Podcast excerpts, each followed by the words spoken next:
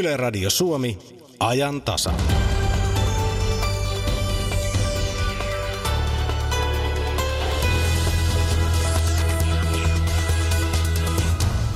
Miltä näyttää presidenttiehdokas Pekka Haaviston kampanja, kampanja vapaaehtoisen silmin, varsinkin kun samat silmät seurasivat kampanjointia myös kuusi vuotta sitten.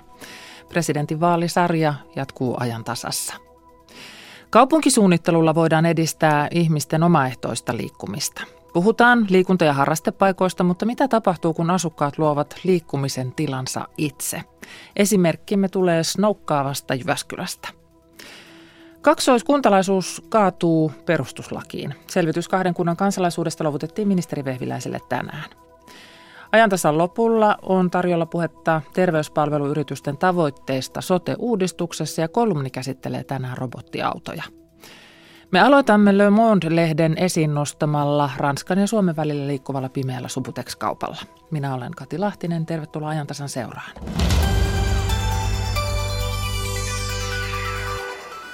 Aamupäivän ajantasassa kerroimme Puprenofiinin eli kauppanimeltään Subutexin laittomasta tuonnista Ranskasta Suomeen. Ranskalainen Le Monde-lehti kirjoittaa, että Suomi on yksi keskeisistä laittoman lääkeviennin kohdemaista ja että Subutex-pillerin hinta moninkertaistuu matkalla Pariisista Helsinkiin – A-klinikka on ylilääkäri Karlo Simojoki kertoo, että Suomessa subuteksia ei käytetä kovien huumeiden korvaushoidossa enää paljon, mutta se on yleinen huumekäytössä. Kyllä on. Se on ihan totta, että Suomessa meillä monobuprenorfiinin eli kappaimeltaan subutexin käyttö on merkittävää. Se on tällä hetkellä suurin määrin käytetty opioidi Suomessa – ja yksi taustasyy on muun muassa se, että hoidon kattavuus on varsin heikko Suomessa korvaushoidon osalta, minkä vuoksi pimeät markkinat ovat varsin isot. Tiedättekö, mistä subuteksia Suomeen tulee? Sitähän tulee tällä hetkellä eri maista. Keskeinen ja pitkään äh, ykkösenä on ollut Ranska, mutta kyllä sitä näyttäisi tulevan myös mm, Englannista jonkin verran ja ainakin potilaita saatujen tietojen mukaan myös Ruotsi on uusi maa, josta tuodaan ähm, tätä kyseistä äh, lääkettä. Ja yksi syy on se, että niissä maissa, missä sitten rinnakkaislääkkeitä tulee markkinoille, hinnat tippuvat ja niiden tuonti Suomeen on myös äh, kiinnostavampaa kuin niistä maista, joissa sitten on hieman korkeampi hinta. Miten subuteksia käytetään Suomessa hoidossa? No, subuteksia Suomessa, eli monobuprenefiinia Suomessa käytetään hoidossa hyvin, hyvin vähän enää nykypäivänä. Eli, eli lähinnä erityisryhmillä osittain raskaana olevilla, että viime vuonna hoidossa oli yli kolmesta tuhannesta potilaasta, subuteksilla vain 3-40. Suomessa käytetään tällä hetkellä pääasiassa yhdistelmän valmistetta, jossa on buprenorfiinia ja naloksonia, vähentämään juuri väärinkäyttöä ja, ja myös sitten katukauppaan valumista. Eli tätä Suomessa käytettyä hoit- hoitolääkettä ei tavallaan voi käyttää huumeena, niinkö? No sanotaan näin, että sen käyttö äh, riski on, on pienempi. Valitettavasti on näin, että ei taida paljon olla semmoista ainetta, jota ei voisi väärinkäyttää tavalla tai toisella. Mutta että se on huomattavasti pienempää kuin tällä alkuperäisellä lääkkeellä. Hoidossahan lääkettä käytetään niin, että, että se annetaan valvotusti yleensä ää, kielen alle sulatettuna, tai jos käytetään niin sanottua filmimuotoa, niin se on semmoinen, joka kiinnittyy limakalvoihin ja sulaa. Ja sitten kun potilas kuntoutuu ja, ja etenee hoidossaan, niin hän voi saada kotiannoksia, eli hän pystyy silloin itse huolehtimaan siitä lääkkeen otosta, mutta asetuksen mukaan viikon välein on, on klinikalla käytävä. Ja sitten parhaiten kuntoutuneet potilaat tällä hetkellä pääsevät niin sanottuun apteekkijakeluun, eli silloin he saavat lääkkeensä apteekin kautta, niin kuin kaikki muutkin ihmiset, ja käyvät sitten ä, hoitopaikassa saamassa kuntoutusta. No miten tämä äh, maahan laittomasti tuodun Subuteksin väärinkäyttö sitten tapahtuu? No keskeisin väärinkäyttötapa on suonen sisäinen käyttö, eli, eli silloin se lääke murskataan ja, ja liuotetaan ja piikitetään. Toinen yleinen tapa on, on murskaaminen ja, ja sitten nenän kautta käyttäminen, eli, eli se limakalvoiltakin imeytyy varsin hyvin.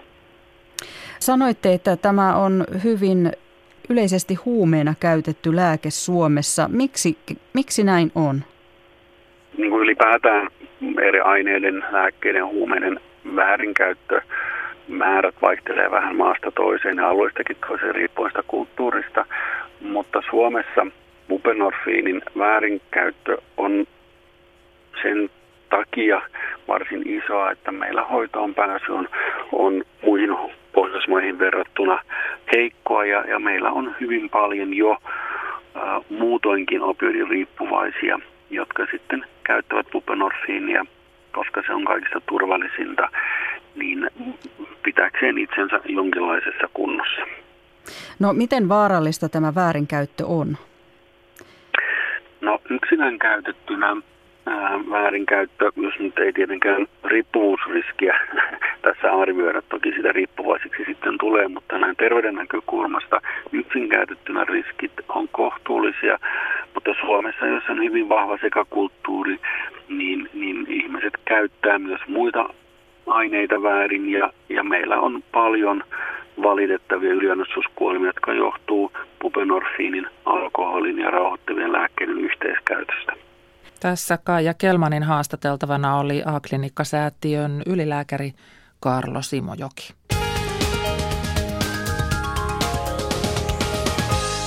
Liikennetiedotetielle 101 eli kehä 1 ja Espoo tarkempi paikka Turvesuon tie. Siellä vettä tiellä haittaa molempiin suuntiin. Siis tie 101 eli kehä 1 ja Espoossa kohtaa Turvesuon tie. Siellä vettä tiellä ja haittaa molempiin suuntiin.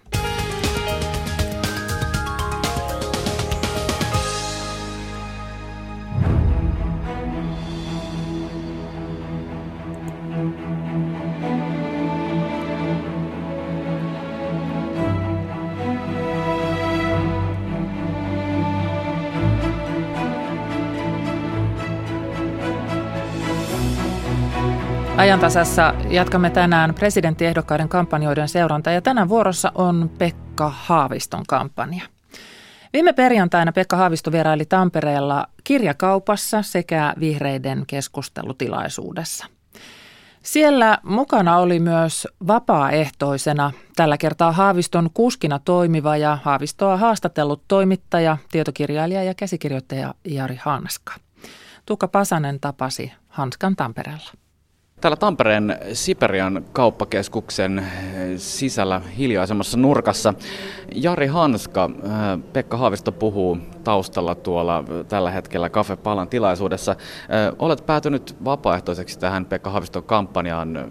Tällä kertaa olet kuskannut ehdokasta myös ympäri Suomea ja tehnyt myös haastatteluja esimerkiksi tässä hiukan aikaisemmin Tampereen suomalaisessa kirjakaupassa. Kuusi vuotta sitten toimit Haaviston eduskunta-avustajana ja sitä kautta myös presidenttivaalikampanjassa silloin mukana. Jos katsoo nyt, niin mikä, onko jokin toisin? No, koko lähtöasetelma taitaa olla tosi toisenlainen, koska viimeksi ollut, kaikki lähti liikkeelle puhtaalta pöydältä.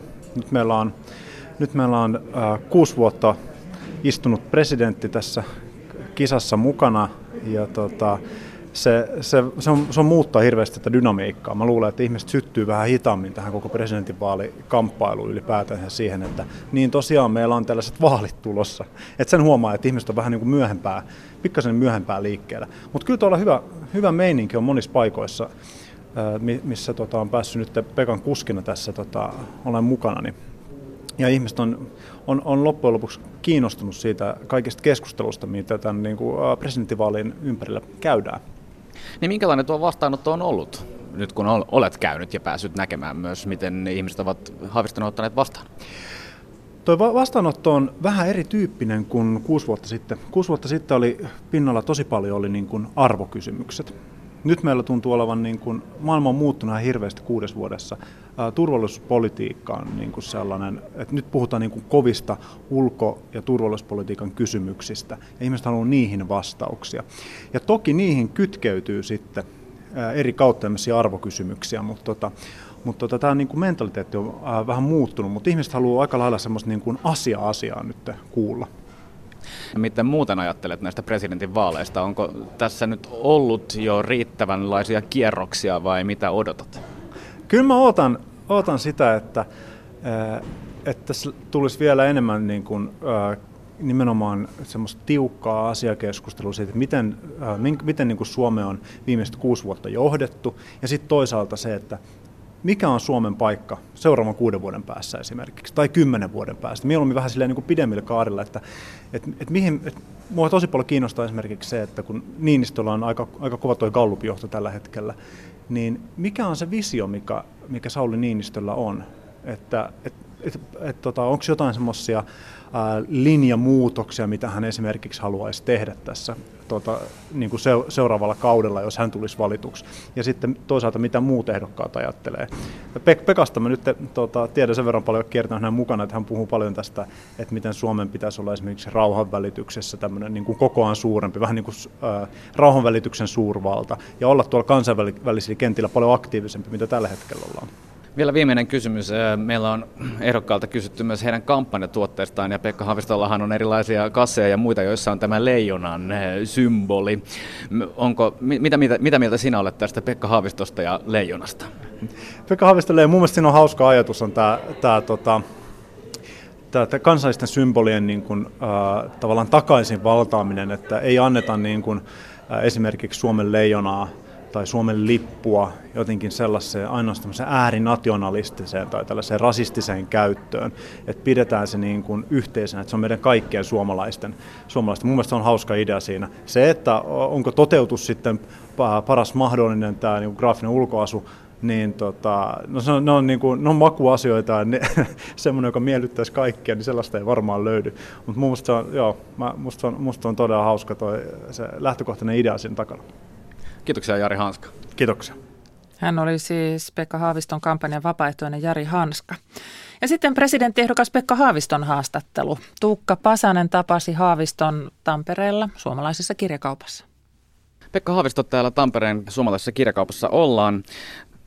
Ylen kannatuskysely viides ensimmäistä sanoi, että kannatus 11 prosenttia. Yksi on tässä tunnetusti ylitse muiden, mutta muuten olet tällä hetkellä näyttää olevan että kakkosena. Miten, miten kommentoit näitä prosenttilukuja? No kommentoin niitä niin, että vaalipäivän prosentti on yhtä vaikea ennustaa kuin vaalipäivän säätä. Eli meiltähän on pitkin syksyä kysytty, että mitä mieltä ollaan Gallup-luvuista, mutta – itse kyllä tojen kampanja yleensä sillä tuntumalla, mikä kentällä on. Ja ehkä tuossa jouluvälipäivinä alkoi näkyä se, että ihmiset alkaa herätä vaaleihin, ihmiset tulee tilaisuuksiin. Nyt on ollut täydet salit hyvin. Kouvola, Lahti, Pohjois-Suomi, Kainuu, Lappi, erittäin hyviä yleisöjä. Ja uskon, että, että aktivoituminen tästä lähtee liikkeelle. Kuuli juuri, että tukikonsertti myytiin loppuun yhdessä päivässä, että, että paljon tämmöistä aktiivisuutta on nyt liikkeellä. Niin, kuten mainitsit, olet kiertänyt nyt aktiivisesti. Mikä tämän kiertämisen merkitys on? Kiertämisen merkitys on kyllä se, että, että tapaa ihmisiä suoraan silmästä silmään. Ja meillä esimerkiksi tuolla Kainuun Ristijärvellä Kohomarketin edessä illalla miinus kahdeksan asteen pakkasessa seisoi 30 ihmistä odottamassa, niin täytyy sanoa, että kyllä niin kuin hatunnosto myös yleisölle vähän myöhässä niin kuin moneen paikkaan tullaan. Ja, ja siellä ensimmäinen lause oli se, että kyllä ehkä täällä on muitakin ehdokkaita ollut, mutta ovat ajaneet ohi tästä. Ja, ja niin kuin ihmisten halu tavata ehdokas, tuoda se viestinsä. Ja, ja myöskin sitten se oma tieto juuri ajankohtaisesta tilanteesta lisääntyy. Nuorten syrjäytyminen tulee joka keskustelussa esiin negatiivisia esimerkkejä siitä, myöskin ehdotuksia, mitä voisi tehdä. Ja sitten tämä toinen asia, joka on ehkä semmoinen koko Suomen jollain tavalla nyt vähän niin uskon palautuminen omiin alueisiin. Kittilän nuoret, Sodankylän nuoret Kainuussa sanotaan, että hei, että nyt täällä alkaa olla työmahdollisuuksia, toimeentulomahdollisuuksia, me tullaan jäämään tänne, ei lähdetä sinne etelään nämä ovat aika positiivisia viestejä ja, ja sen takia minusta näitä kannattaa kuunnella herkällä korvalla eikä miettiä vaan koko ajan, että Suomi urbanisoituu ja keskittyy etelän kasvukeskuksiin. Mä väitän, että tuolla maakunnassa tapahtuu paljon positiivista kehitystä nyt. Tästä pääsemmekin seuraavaan kysymykseen. Millainen äänestäjä voittaa, jos Pekka Haavisto voittaa nyt presidentinvaalit? No kyllä sellainen äänestäjä tietysti voittaa, joka ajattelee, että Suomen pitää olla avoin, kansainvälinen, sitoutunut vahvasti eurooppalaiseen yhteistyöhön, myöskin eurooppalaiseen arvopohjaan, demokratiaan, ihmisoikeuksiin. Sellainen äänestäjä, joka toivoo, että Suomi on aktiivisempi ratkomassa maailman konflikteja, mukana rauhan turvatoiminnassa, rauhan välityksessä. Sellainen äänestäjä, joka toivoo ilmastonmuutokselle stoppia, toivoo myöskin Suomen tekevän kaikkensa näiden maailman ympäristöongelmien korjaamiseksi ja, ja, ja paremman huomisen luomiseksi. Ja ehkä sellainenkin äänestäjä, joka ajattelee, että tälle maailman väestökehitykselle pitää tehdä jotain ja esimerkiksi tarvittaisiin maailman väestösopimus, jossa sitten positiivisin toimin naisten ja tyttöjen asemaa parantamalla vaikutettaisiin tähän väestökehitykseen. Miten te pitäisitte presidenttinä huolta Suomen turvallisuudesta? No totta kai on tärkeää, että me huolehdimme omasta puolustuksesta niin, että kontrolloimme omia maa-alueita, vesialueita, ilmatilaa. Se on tänä päivänä ihan selviö. Mutta jatkaisin sitä myönteistä kehitystä, joka meillä on Ruotsin kanssa puolustusyhteistyön rakentamisessa. Ja huomaan olevani yksi harvoja ehdokkaita, joka suhtautuu hyvin myönteisesti eurooppalaisen puolustuksen kehittämiseen. Meillä oli jo kokeilu, jossa Pariisin terroristiskujen jälkeen Ranska pyysi apua EUn artiklan pohjalta. Suomikin sitä apua antoi. Nyt on sitten menossa tämmöinen pysyvän rakenteellisen yhteistyön kehittäminen. Uskon näihin reitteihin ja, ja uskon, että hyvin luontevasti voidaan parantaa, lisätä omaa turvallisuutta myöskin tämän lisääntyvän eurooppalaisen yhteistyön kautta. Jos tämä olisi teidän linjanne, niin millaisen roolin ottaisitte itse ulkopolitiikan johtajana? No varmasti aktiivisen roolin. Presidentin valtahan perustuu osittain hänen henkilökohtaisiin kontakteihinsa. Olen tietysti tehnyt paljon kansainvälistä työtä ollut YKssa Euroopan unionissa kahdeksan vuotta ja sen jälkeen jatkanut muun muassa Euroopan rauhainstituutin puheenjohtajana ja tätä kautta luonut hyvin laajan kansainvälisen verkoston ja uskon sellaisen Suomen, joka on aloitteellinen näissä kysymyksissä. Myöskin YK tarvitsee tänä päivänä tukea. Tunnen hyvin YK nykyisen pääsihteerin Antonio Guterresin ja uskon, että voitaisiin myöskin YK kanssa miettiä sekä rauhanvälitysaloitteita, aseriisunta-aloitteita, maailman väestökysymyksiin liittyviä aloitteita niin, että Suomi ja Pohjoismaat olisivat näissä näkyvässä roolissa. Ja, ja minua on vähän huolestuttanut niin kuin viime vuosien semmoinen kengänkärkiin tuijottelu täällä Suomessa, jossa ajatellaan, että mikäs me nyt ollaan mitään sanomaan ja mikäs me ollaan muita neuvomaan. Meillä on paljon sellaista hyvää osaamista täällä rauhan välityksessä, rauhan rakennuksissa, ympäristökriisien ratkaisussa, jota maailma tänä päivänä tarvitsee. Tästä pääsemme viimeiseen kysymykseen. Mikä on pahin uhka maailman turvallisuudelle mielestänne? No vaikka tämä aseiden kalistelu tietysti näyttää tänä päivänä hyvin huolestuttavalta, Iranin ydinase, Pohjois-Korean ydinase, arvaamattomuus Venäjän kehityksessä, eh, niin kyllä kaikkein suurimmat uhat tulevat ilmastonmuutoksen, ympäristömuutoksen ja maailman väestökehityksen kautta. Jos ajatellaan, että tällä planeetalla vuoden 2100 jälkeen asuu yli 10 miljardia ihmistä ja, ja ajatellaan, että esimerkiksi Afrikan väkiluku olisi nelinkertaistunut yli 4 miljardiin vuonna 2100, niin on, on ihan selvää, että se manner ei pysty kantamaan tätä väkimäärää. Tulee pakolaisuutta, myöskin hyvin paljon ympäristöpakolaisuutta. Ympäristömuutokset synnyttävät konflikteja ja kaikkea tätä meidän pitää hoitaa ja näihin kysymyksiin vastata. Ja silloin kyllä paneutuisin nyt näihin juurisyihin, ympäristömuutokseen, väestökehitykseen, vaikuttaisin niihin todella aktiivisesti, jotta tämmöinen huono skenaario olisi vältettävissä. Pekka Havisto, kiitoksia. Kiitos. Presidentti ehdokas Pekka Haaviston tapasi Tuukka Pasanen. Ja tätä Haaviston kampanjaa seurataan vielä lisää illalla kello 18 jälkeen Radio Suomessa ja Haavisto myös TV1 tentissä tänään kello 21.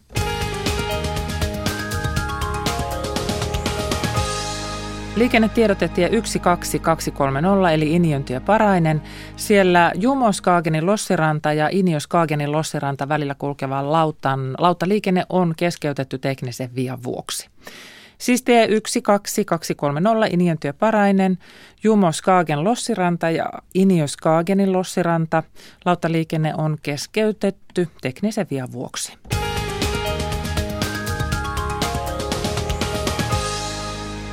Vaikeaa se on, mutta parempi kertarytinä kuin ainainen kitinä.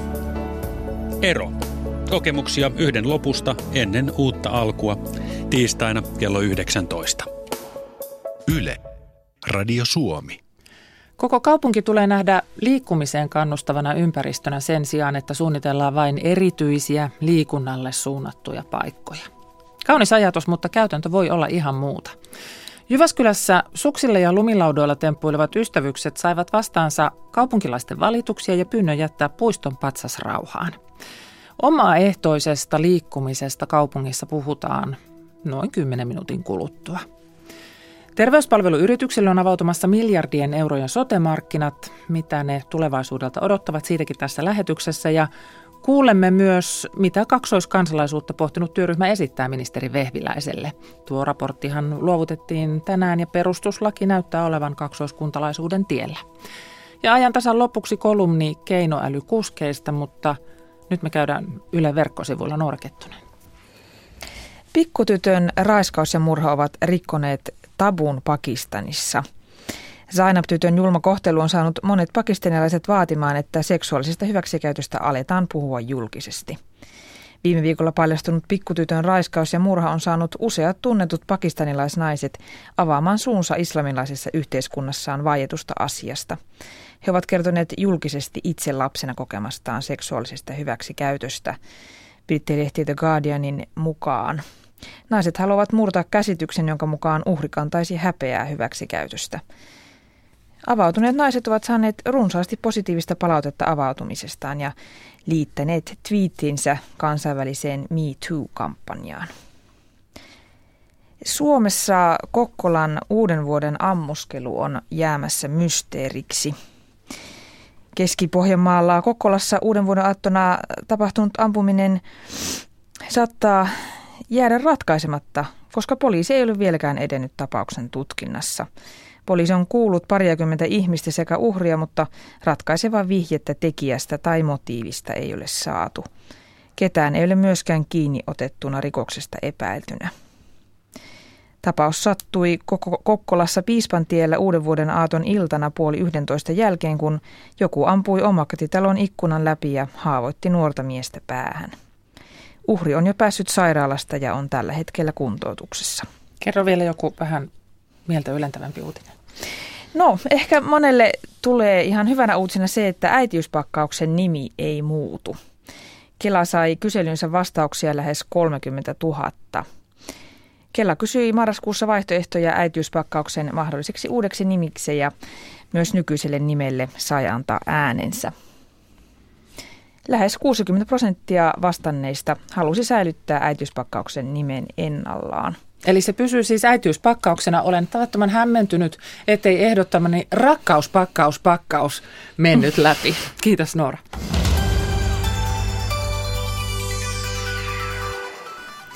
Suomessa pitkään harkittu kaksoiskuntalaisuus näyttää kaatuvan perustuslakiin. Kuntaministeri Anu Vehviläinen on selvityttänyt Voisiko esimerkiksi kesämökkiläinen maksaa veroja myös mökkipaikkakunnalleen? Aiemmin on keskusteltu siitä, kuka maksaa kesämökkiläisten kunnalleen aiheuttamat menot, sillä yhä useampi suomalainen haluaisi asua ison osan vuodesta mökillä. Selvitys kaksoiskuntalaisuudesta luovutettiin puolelta päivin ja uudistusministeri Anu Vehviläiselle. Johanna Östman.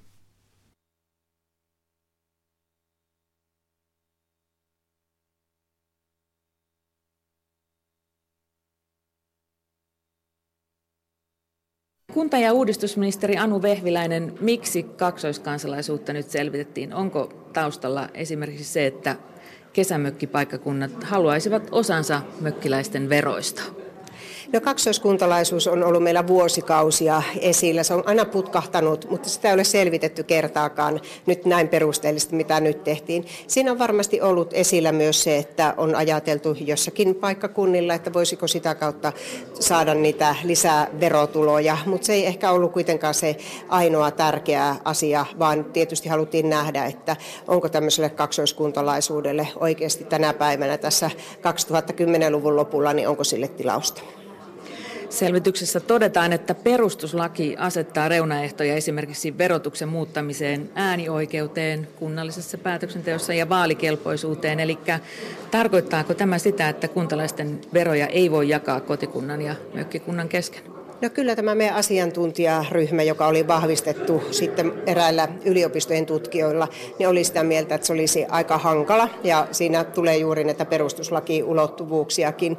Ja tietysti meidän lainsäädäntö, joka, jos on paljon esimerkiksi kotipaikkalainsäädäntö, kuntien rahoitus, mukaan lukee valtionosuusjärjestelmä, verotulotasaus siellä ja sitten myös tämä äänioikeus eli demokratia, mitä meillä kunnissa on tällä hetkellä pystytään tekemään, niin näitä syitä muun muassa tämä asiantuntijaryhmä sitten piti niin vaikeina toteuttaa. Ja sitten kuten tässä nyt tiedotustilaisuudessa tuli esille, niin ehkä tässä matkan varrella tämä jaettu kuntalaisuus, kaksoiskuntalaisuus muuntui sitten tämmöiseksi laajemman ilmiön selvittämiseksi ja havaitsemiseksi, eli tämmöiseksi monipaikkaisuudeksi.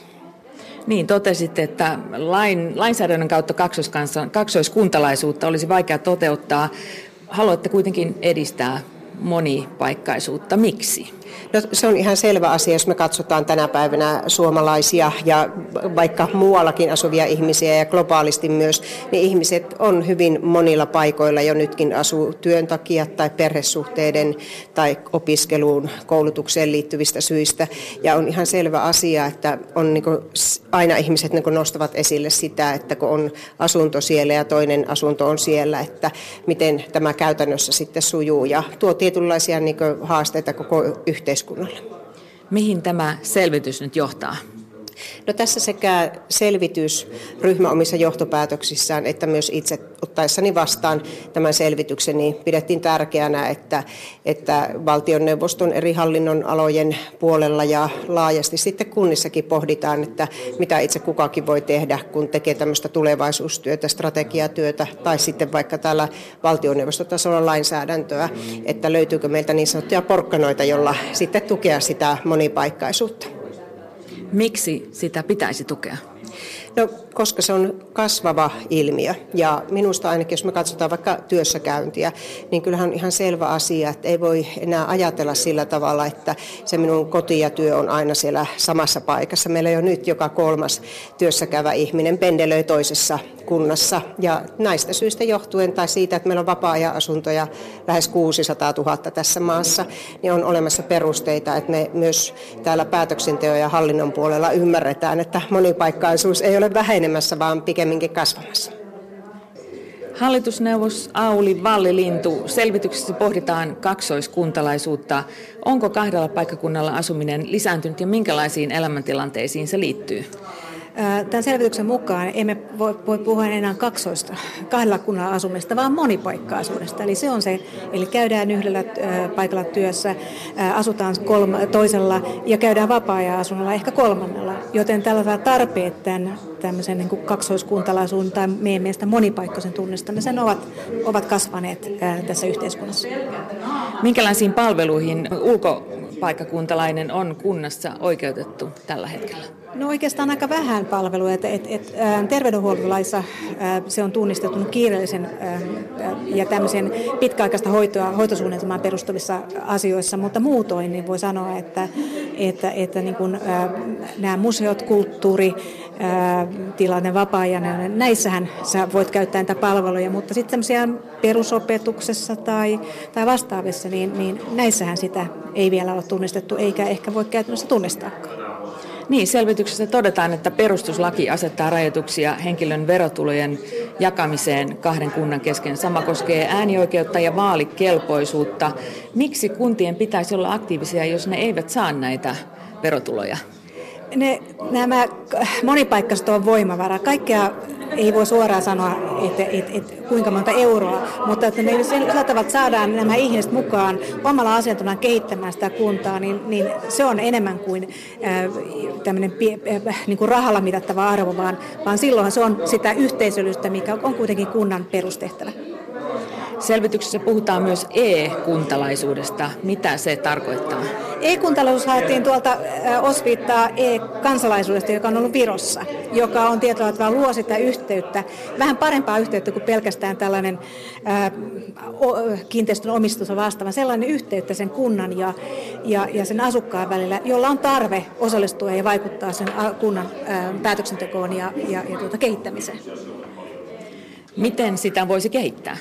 No kehittää eri tavalla siten, että, että huomioitaisiin nämä ihmiset, jotka haluavat tulla mukaan, joilla on tarve osallistua paremmin kuin tällä hetkellä. Näin sanoi hallitusneuvos Auli Valli Lintu. Johanna Östmanin haastateltavana oli myös kuntaministeri Anu Vehviläinen. Tämä on ajan tasa. Ensin meidän halutaan liikkuvan ja sitten kun joku keksii liikkumiselle ja iloiselle yhdessäololle hyvän paikan, tulee joku kaupungin puutarhuri tai kiinteistönomistaja tai joku muu ja sanoo, että ihan kiva, mutta ei tässä. Seuraavaksi ajantasassa puhumme siitä, missä, miten ja kenen ehdoilla kaupungissa saa harrastaa ja liikkua. Tervetuloa Helsingin kaupungin kaupunkitila- ja maisemasuunnittelupalvelun päällikkö Jussi Luomanen. Kiitoksia. Ja tervetuloa Jyväskylän studioon terveyskasvatuksen ja liikunnan opiskelija, lumilautailija Olka Kilkki. Kiitos, kiitos. Aloitetaan uutisella äh, tämän vuoden alusta. Ollaan siis kolmannessa päivässä tammikuuta ja tänään Keski-Suomen uutiset alkoivat silloin näin. Suksilla ja laudalla temppuilevat freeski-harrastajat ottavat ilon irti lumitalvesta. Temppuilija luo mäen vaikka keskelle kaupunkia. Jyväskylän harjusta on tullut katulaskettelijoiden suosikkipaikka. Lumiparkouria edeltää kuitenkin aina sitkeä lapiotyö. Kyllä se niin on. Oman mäkeen kun tullaan, niin pitää lapio ja eka mäki kuntoon. Et sitä ei ole muut tehnyt sun puolesta. Tässä meillä on kuitenkin aika monta eri niin kuin, hyppyriä ja reiliä ja vaihtoehtoja, mitä mennä, niin kyllä näissä on niin kuin, kyllä näitä on aika monta tuntia rakennettu ja monen eri päivänä ja näin. Tämä on niin sopiva haastavaa. Tämä on kumminkin myös urheilua. Tulee aina tosi hyvä fiilis, kun on päässyt pihalle ja potki eteenpäin, kun aina oppii lisää ja lisää, niin huomaa, että oikeasti voi kehittyä. Ei tämä niinku ole mikään... Tässä äänessä Juho Kilkki, Jyväskylän freestyle-seura valmentaja ja Pinja Viljanen. Ja laskemassa oli myös Olka Kilkki ja ne, jotka TV-uutisen näkivät, niin ehkä muistavat, että mukana oli myös vaunuissa päiväunia nukkuma, nukkuva vauvakilkki sillä välin, kun isä ja äiti oli siellä vähän laskemassa. Tämä juttu ei herättänyt vain hyvää mieltä, vaan kaupungille tuli valituksia ja, ja on mietitty ja spekuloitu, että vaurioituivatko graniittiveistokset tästä harrastuksesta, koska puistossa olevia veistoksia käytettiin tähän hyppäämiseen. Olka Kilkki, missä te nyt hypitte, kun tämä paikka on pyydetty, että te jätätte sen rauhaan? No itse asiassa just eilen illalla me oltiin kohutussa samassa Moirislomen puistossa laskemassa, mutta nyt me ajateltiin, että no ainakin toistaiseksi jätetään ne kiviveistokset rauhaa. Onneksi me oltiin sinne rakennettu myös muita mielenkiintoisia juttuja, mutta rehellisesti, sano, rehellisesti sanottuna joka kerta kun sinne menee, niin kyllä mä niitä kiviveistoksia katoin ja ajattelin, että on tämä kyllä naurettavaa, että meidän pitää nyt ne kiertää ja tehdä muita juttuja siellä. No Jussi Luomanen, mikä olisi ollut reaktio Helsingissä, jos tämmöinen samanlainen tapaus olisi ollut? Mä, mä luulen, että varmaan olisi keskusteltu siitä, että, että mitä, mitä, mitä saa tehdä ja mitä ei saa tehdä. Että, tähän on aina tämmöisten pelisääntöjen hakemista, että kun tulee uusia tapoja liikkua ja harrastaa liikuntaa kaupungissa ja sillä ei ole mitään semmoista varsinaista lajille osoitettua paikkaa, niin sitten ruvetaan aina keskustelemaan, että, että onko tämä ensinnäkään liikuntaa tai urheilua ja missä sitä saa tehdä ja ketkä sitä saa harrastaa ja, ja onko se mahdollisesti vaarallista näille lajin harrastille itselleen tai ympäristölle tai, tai toisille, toisille kaupungissa asuville. Että kyllä siinä keskustelua olisi varmasti herännyt. Onko teillä Olka nyt käyty tätä keskustelua vai onko vaan todettu, että jättäkää veistokset rauhaan? Kyllä sitä keskustelua on käyty ja just paikallisuutisissa on ollut useampi juttu useammasta näkökulmasta. On sekä puolesta että vastaan ollut sitä juttua ja, ja mä kansalaisaktivistina kirjoitin vieläpä keskisuomalaiseen yleisöosastokirjoituksen ja oon oikein innoissani, kun tästä nyt on virinnyt kunnon keskustelu. Tässä on vähän pelätty sitä, että se veistos voi mennä rikki ja sitten on osin myös vähän pidetty sitä, että, että teidän harrastus koetaan loukkaavana, että ei, ei välttämättä olla puistossa niin kuin puistossa kuuluu olla tämmöisen veistoksen lähellä. Niin ajattelitko Olka, että tämä olisi jotenkin loukkaavaa sitä, sitä puistoa ja patsasta kohtaa? No en tietenkään, eihän mulla ole tarkoitus loukata ketään, mutta toi on mun mielestä toisaalta mielenkiintoinen kysymys, että kuka määrittää, mitä, mitä missäkin kuuluu tehdä, että toisaalta sehän on toinen kysymys ja, ja mun mielestä sekin on toisaalta ihan paikalla oleva kysymys. Se onkin tärkeä kysymys. Mitä sä itse Olka siitä ajattelet? Onko, onko tuota teillä mahdollisuutta määrittää nuorilla liikuntaa harrastavilla lautailijoilla ja freestyle-laskijoilla niin sitä, että missä te harrastatte?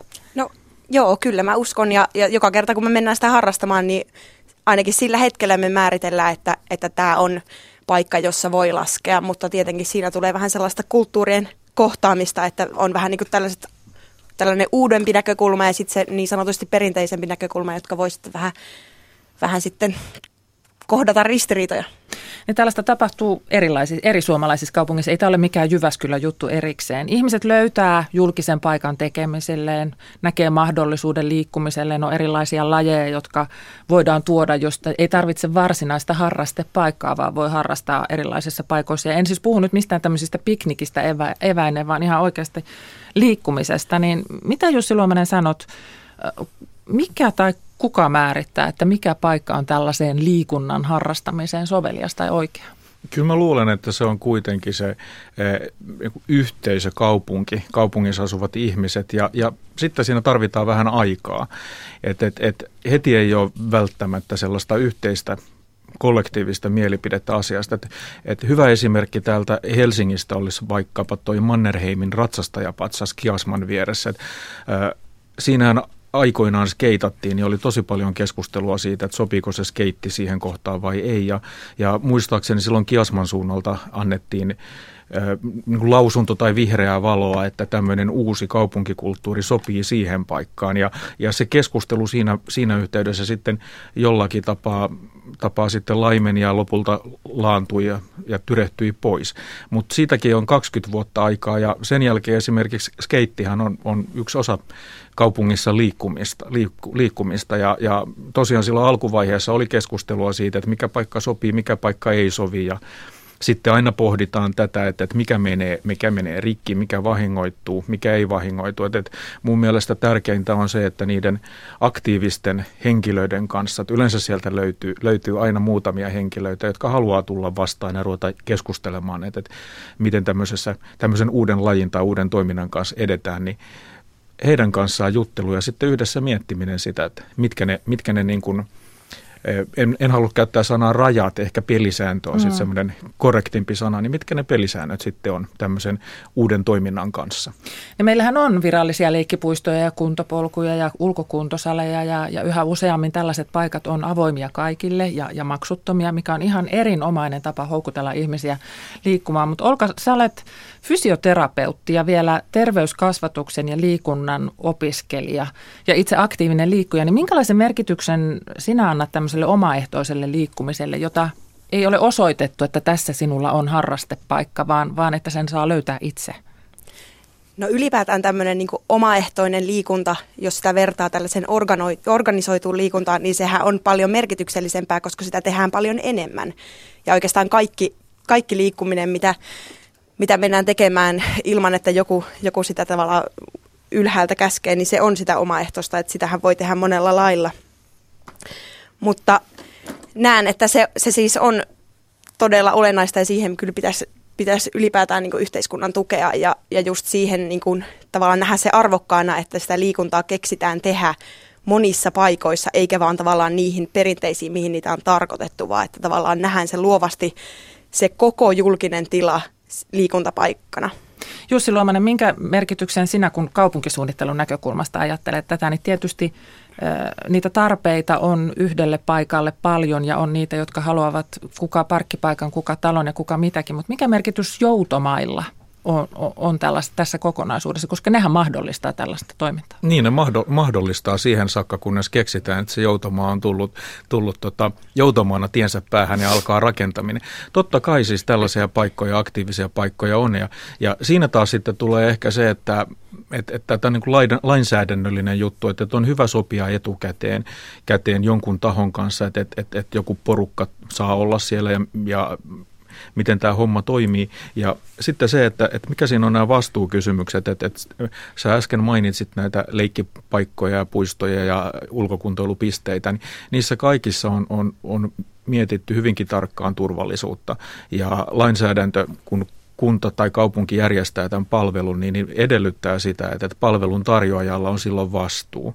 Et sitten kun on tämmöinen epävirallinen paikka, niin, niin näkisin, että se vastuu on sitten sillä porukalla, joka siellä on. Ja mennään sitten niin kuin ihan eri, eri tavalla kuin, että, että mitä kunta tai kaupunki pystyy näitä palveluita järjestämään. Et tässä on ehkä vähän tämmöistä, tämmöistä lain, lainsäädännöllistä ja ainakin sitä lain tulkinnasta nousevaa, nousevaa juttua, että, että, että kaupungilla tai kunnalla ei ole niin vapaat kädet järjestää tai tehdä niin, niin hurjia juttuja kuin mitä, mitä ehkä sitten jotkut lajiharrastajat har, haluaisivat. Niin ja kaupungilla ei välttämättä tule mieleen, että kastoipatsas toimii ihan mainiosti hyppyrinä niin kuin sitten lajiharrastajilla tulee. No ei välttämättä varmasti, varmasti siinä vaiheessa, kun, kun sitä veistosta tai taideteosta on sinne mietitty, että siinä on ehkä ollut jotkut toiset kysymykset mielessä, mutta olen kuullut, että on taiteilijoita, jotka, jotka niin kuin myös haluaa tämmöistä aktiviteettia sen teoksensa ympärillä ja sitten ollaan taas näissä vastuukysymyksissä ja pohditaan sitten, että onko se leikkiväline vai onko se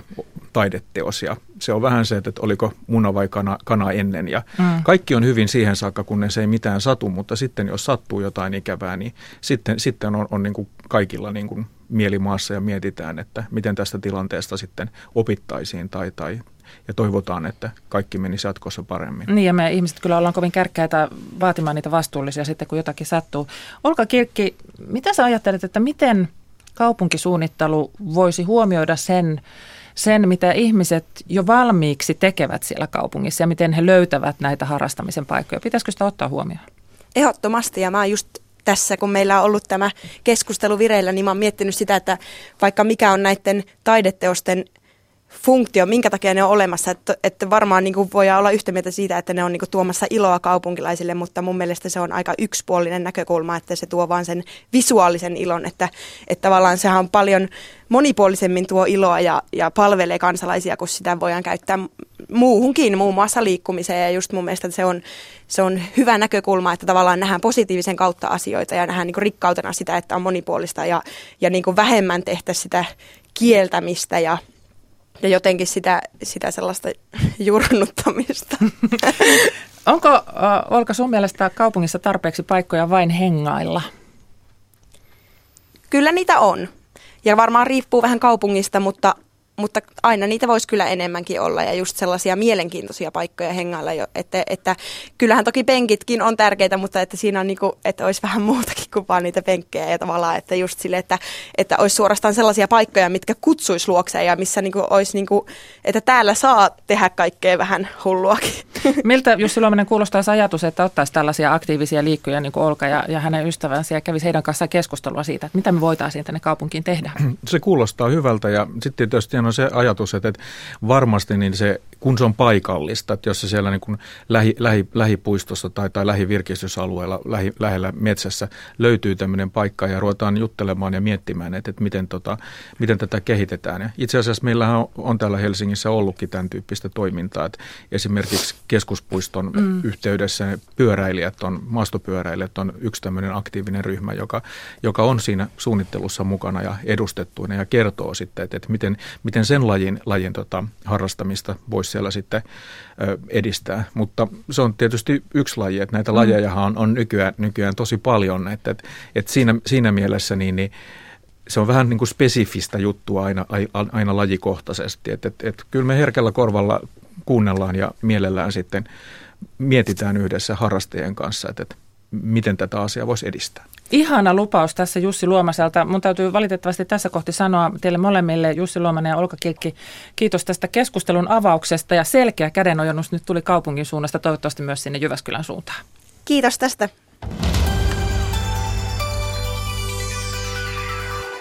Me jatkamme sotella, tärkeä asia sekin.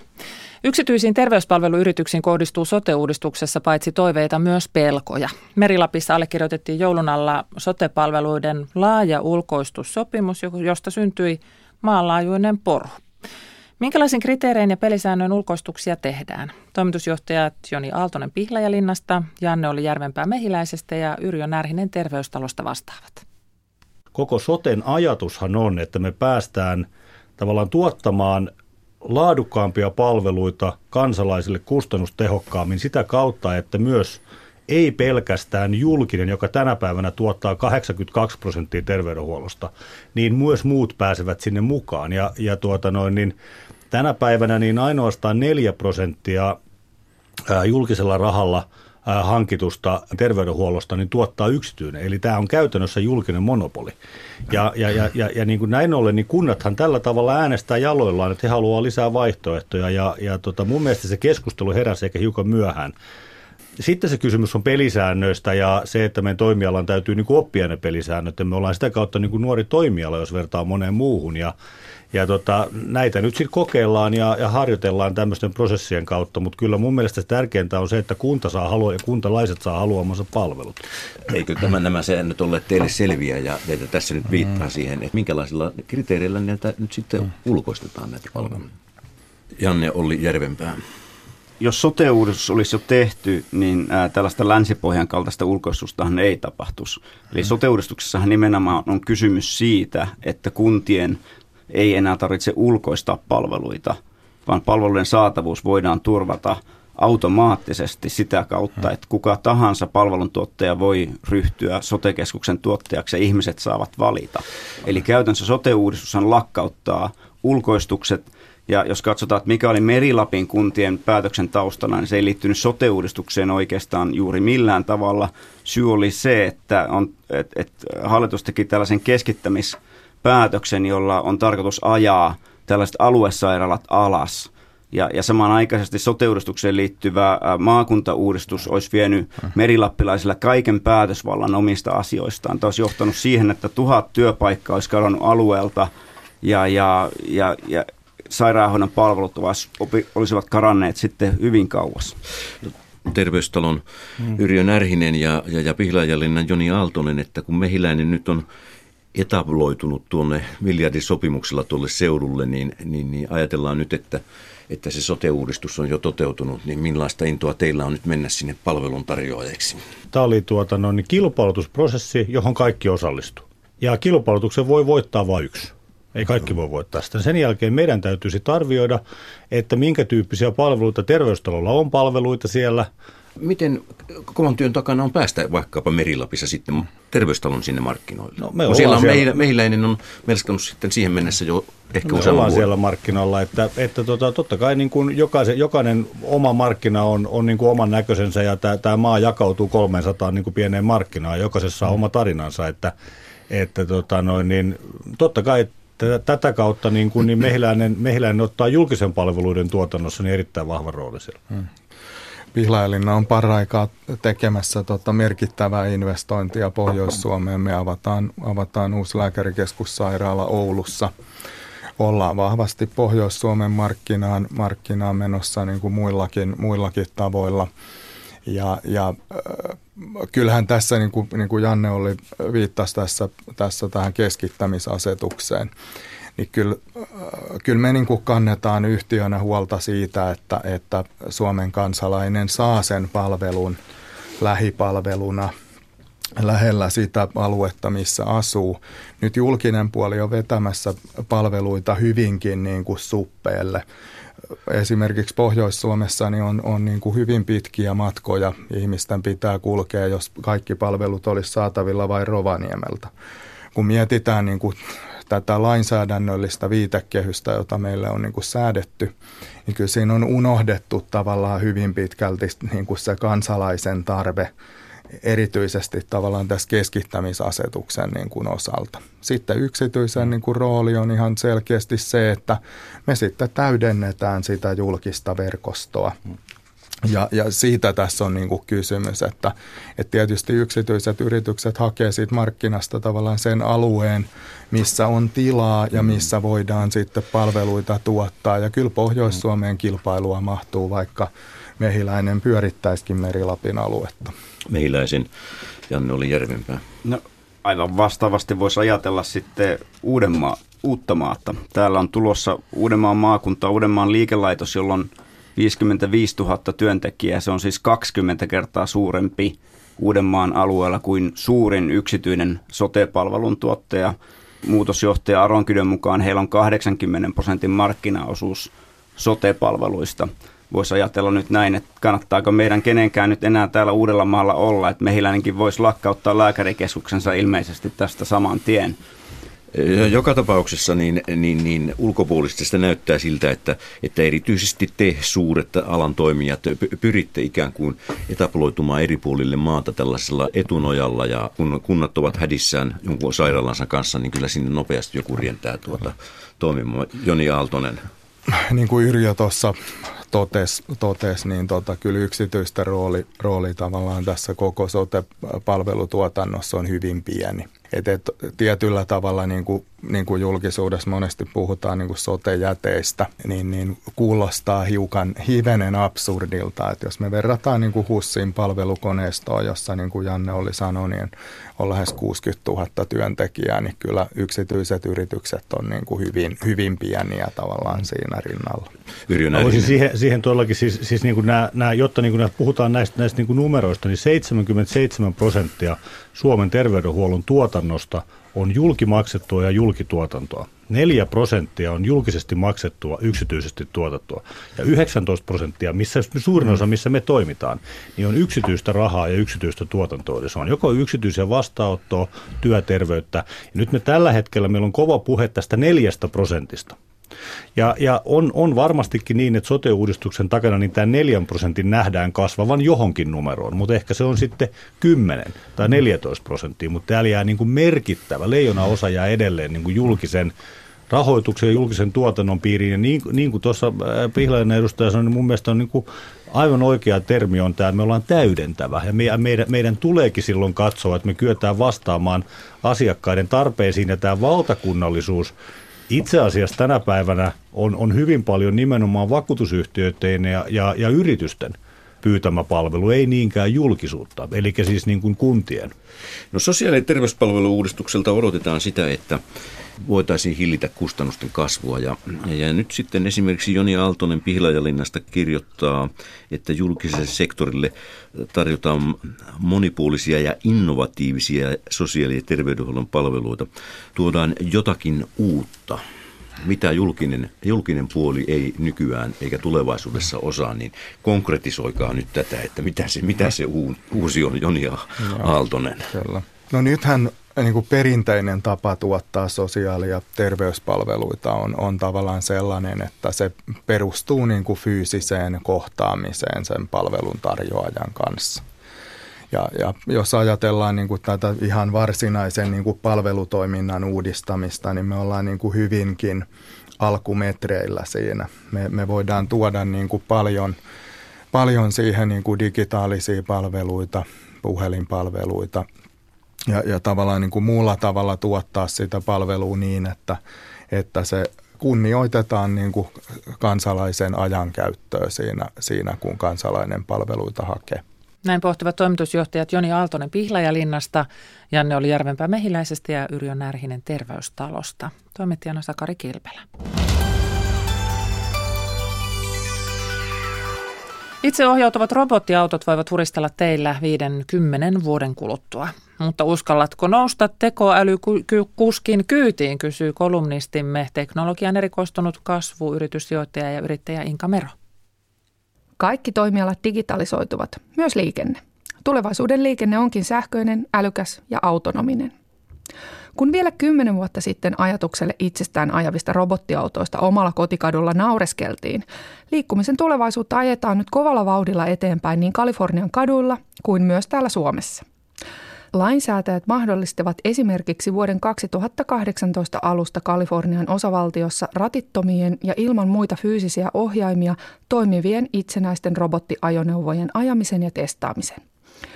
Arviot itseohjautuvien ajoneuvojen tulosta kuluttajamarkkinoille vaihtelevat noin 5-10 vuoteen. Robottiautojen älysiruja valmistavan Nvidian toimitusjohtaja arvioi, että korkeimman täysautonomian tason autot tulevat kadulle jo vuonna 2022. Tutkimusyhtiö McKinsey taas uskoo, että jo 15 prosenttia autokannasta olisi itseohjautuvaa vuonna 2030.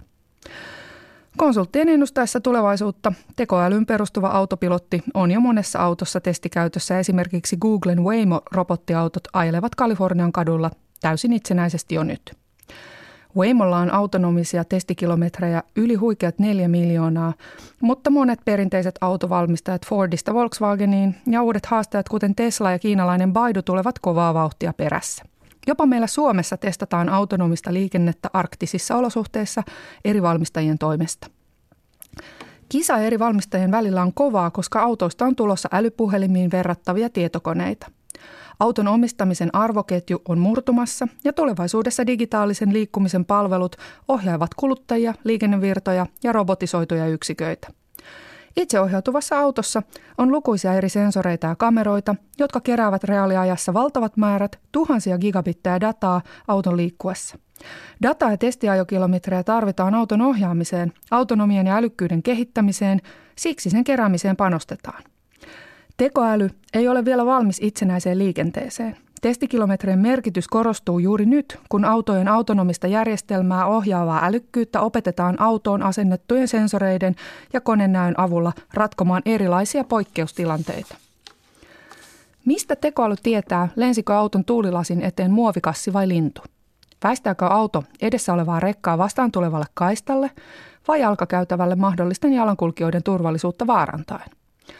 Robottiauto tarvitseekin eettisiä sääntöjä ja myös omaa ratkaisukykyä tilanteissa, joissa ihmisen omilla valinnoilla on vielä nykyisin iso rooli.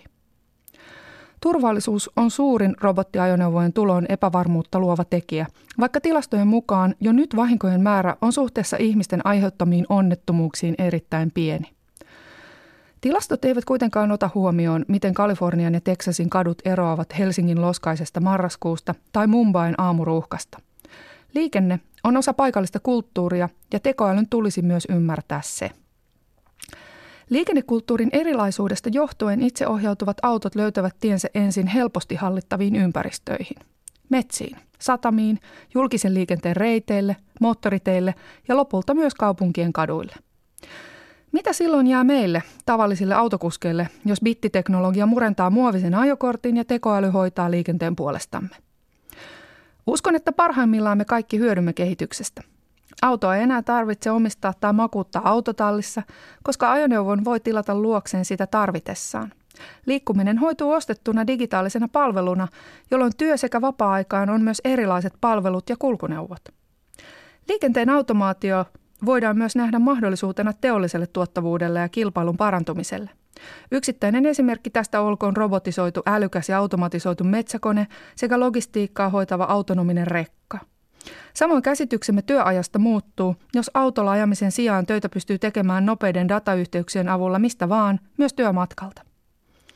Kulttuurinen murros on kuitenkin suurempi ja liikenteen murrokseen tarvitaan myös uudistavaa lainsäädäntöä. Aikoinaan 1900-luvun alussa autoja pidettiin alussa meluavina ja vaarallisena laitteina, koska yhtenäistä tieliikennelainsäädäntöä ei vielä ollut.